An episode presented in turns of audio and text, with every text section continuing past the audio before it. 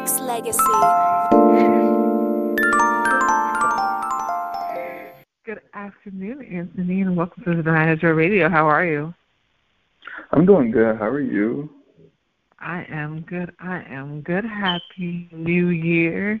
Happy Black History Month. Oh, bless, let me say Black Future Month. Facts.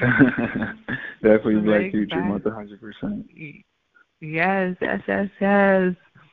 So I met Anthony White on Clubhouse months ago, and he's doing some amazing things. So first, talk about like how you got on Clubhouse and like you know, uh, what has and what have you done on there that's like you know helps to change your life. I got on Clubhouse honestly by one of my friends. Um, they actually they they know I love talking to people, so they was like, I got the perfect app for you. I know you love to network, so I signed up for Clubhouse. And next thing you know, I started to meet tons of people, and I started to tell my story a little bit about a little bit of what I do. And next thing you know, it just everything literally took off from there. I got to be in touch with so many radio stations, so many celebrities, so many people I've seen even growing up on TV, and it was just like, wow, I didn't even know it was a platform like this. And I soon enough just started helping people with mental health and clients, and just helping people with their internal self, and even just help them attack their dreams step by step. Yes, definitely.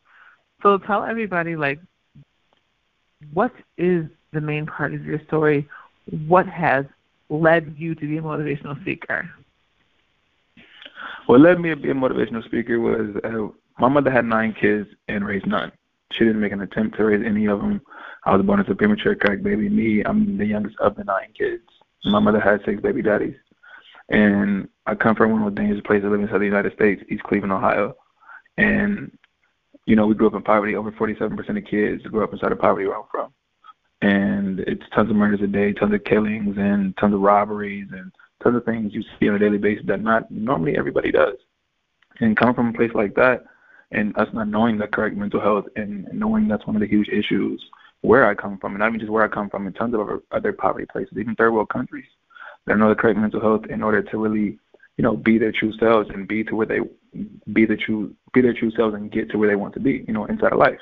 And I had to learn the correct steps in order for that to happen. But first, I had to fix myself. And I used to skip school when I was in high school tons of times, and I used to sit down and watch motivation speakers. And I don't know if you're familiar with the Inky Johnsons, the Eric Thomas, the Les Browns, and I kept watching and watching, and it was almost like they believed in me more than I believed in myself.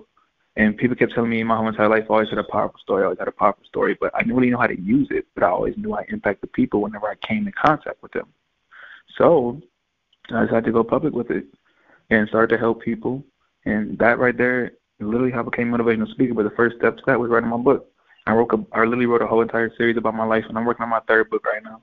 And that's how everything started. Once I figured out somebody changed my life just because they believed inside of me, but not believed in myself, I knew I could do the same thing for other people. To one of the things that help you to change your life, besides, you know, obviously, you know, listen to motivational speakers, what was that moment when you knew that like this is not for me, I have to get out?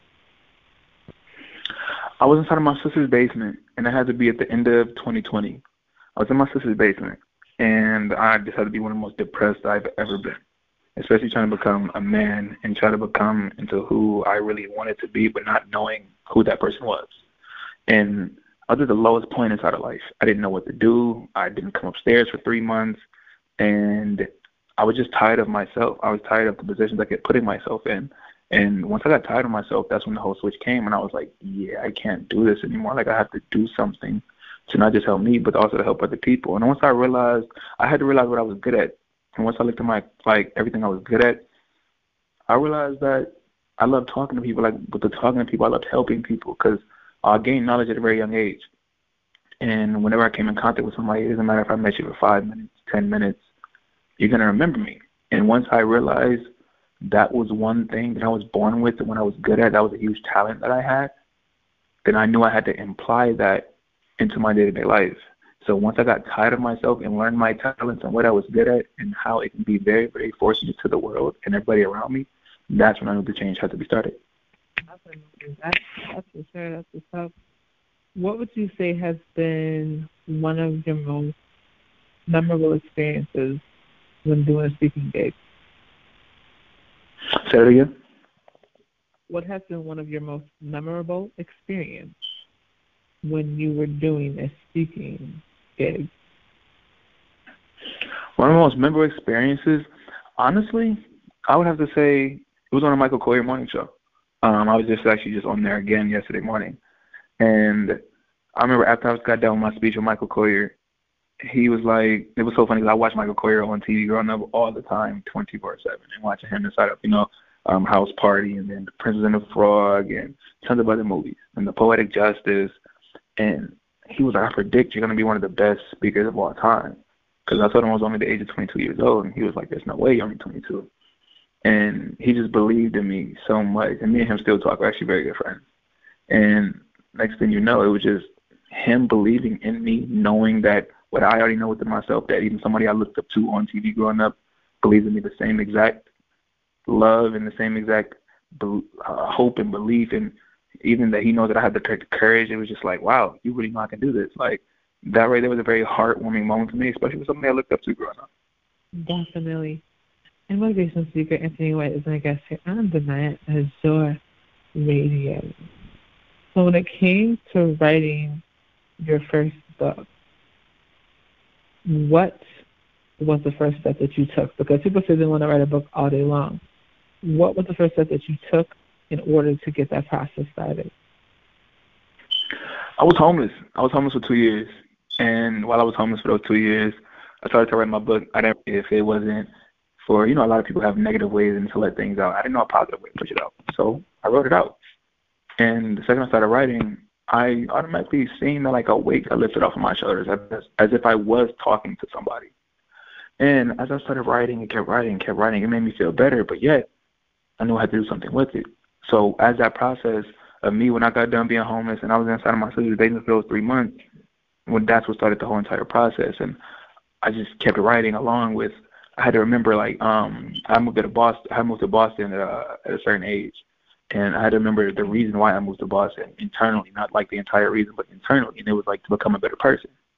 And I had to realize just by me coming back to Cleveland, that doesn't mean that you know I'm still in a negative state. I'm still just like everybody else around me. I'm no, I'm no longer a product of my environment, and that's one thing I had to realize, even with the whole starting point of writing my book, because I was back home, I was back inside of poverty, and it's like, wow, like now I'm all the way back here, and I just had to remember on why I left and what kept me afloat while I was out of here. So once I remembered all of that, you have to use that as motivation. All the negative thoughts, you have to somehow flip that and switch it and make it yours. Because if you don't, it will eat you alive. What advice do you have for someone that is like, let's say, 12 years old in the same predicament that you were in? Same predicament I was in? I would honestly tell them, think smart. Especially because at age 12 years old, I was doing stupid things. Like I was a product of my environment. I was breaking inside of homes. Um, I was doing stupid things with like literally inside of the streets. And as I was, I was literally living a uh, survival, a survival life, and I was living all of a survival instincts. So I would just tell that young person who was 12 years old, you don't have to be like your environment. You don't have to be like the people around you. You can literally separate yourself to become better. You don't, you don't have to be become better at a certain age. You don't have to be a certain age to become better. As long as you know who you are internally as a person, follow that. Don't follow everybody else that you see in front of you. Stay you, and as long as you get to know who internally you are, it's the only thing that matters. Definitely, I love it.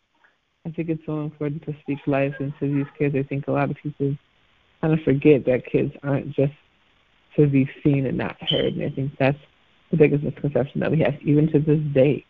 You know, yes, they have platforms that are allowing them to to be creative and speak out now, but how long does that take for people to actually pay attention right. to them? Before it takes nobody does. You know, before YouTube, you know, they they weren't.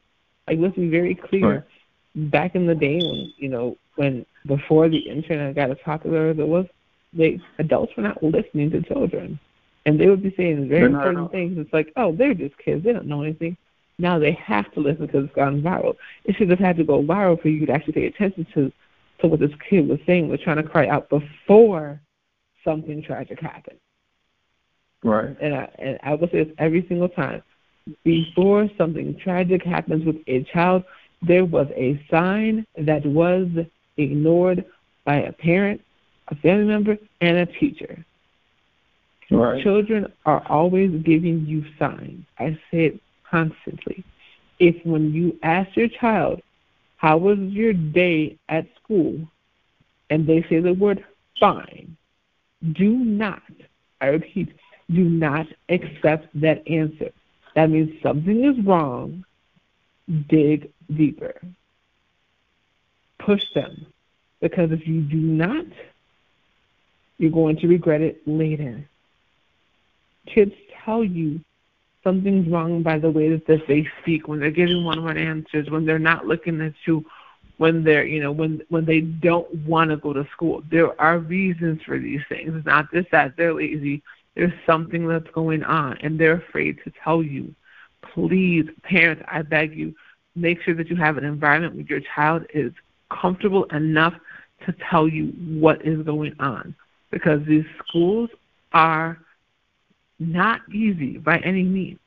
People are like, oh, you're a kid. What problems do you have? Seriously? Think about it. Right. if there's an issue with bullying, it's worse now because not only do you have a situation where you have it at school, now somebody can can bother you and torture you, whatever, and you have to deal with it in school, out of school, when you're online doing your homework, because you can't just cut off your internet because you got to do your homework online. So you get right. emails, text messages, all this stuff that could potentially harm a child. As much as it helps, it can harm as well. That's why it's important to monitor your kids' social media so you know what your kids are doing, whether they're being bullied or the ones that are bullying, and think it's cute because everyone else is doing it. No, it's not cute, and it can seriously harm someone. That's why it's important to speak life into people.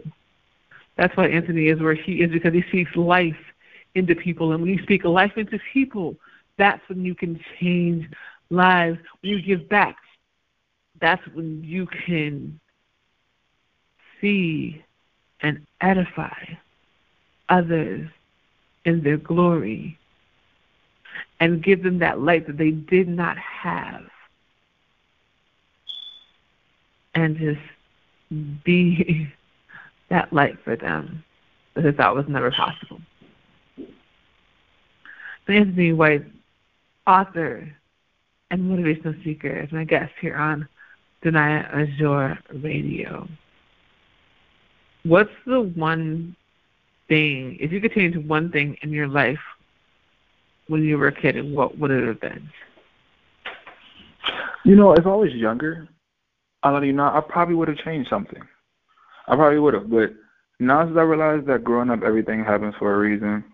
I honestly would change nothing. I wouldn't change anything growing up. I wouldn't change anything in school. I wouldn't even change my mother not raising me. I wouldn't change my father not raising me because I always said that my parents raised me, even though they didn't. Because if I would, if I literally lived with them, my situation probably wouldn't have turned out the way it did. I probably wouldn't be a motivational speaker. I'd probably be still stuck inside of poverty. You know what I mean? So once I realized that and I processed that as I got older and I started questioning why did this happen, uh, why me? Like, come on, can we just go back and reverse this? You know, I, I let you know now. I just don't even want to because now I just see everything has its own plan. God has his own plan. The universe has its own plan. And as long as I keep having my own plan, it's all that matters. Absolutely. It's very important to have your own plan and you are building out your plan to change not only your life, but lives around the world. Go ahead and tell everybody where they can find you, book you, all that fun stuff. You guys can find me on Instagram at leading underscore guru. You can call my phone for booking at 216-415-1320. The number again is 216-415-1320. You can also find me, if you want, on YouTube at Anthony White Motivational Speaker. You can find my book also on lulu.com, soon to be on Amazon and everywhere else. At one second, seven days. And you can also find me on Twitter at speaker underscore white. And if you just want to find me, you can just look up on Google Anthony White Motivational Speaker, and everything will pop up right there. Nexx Legacy.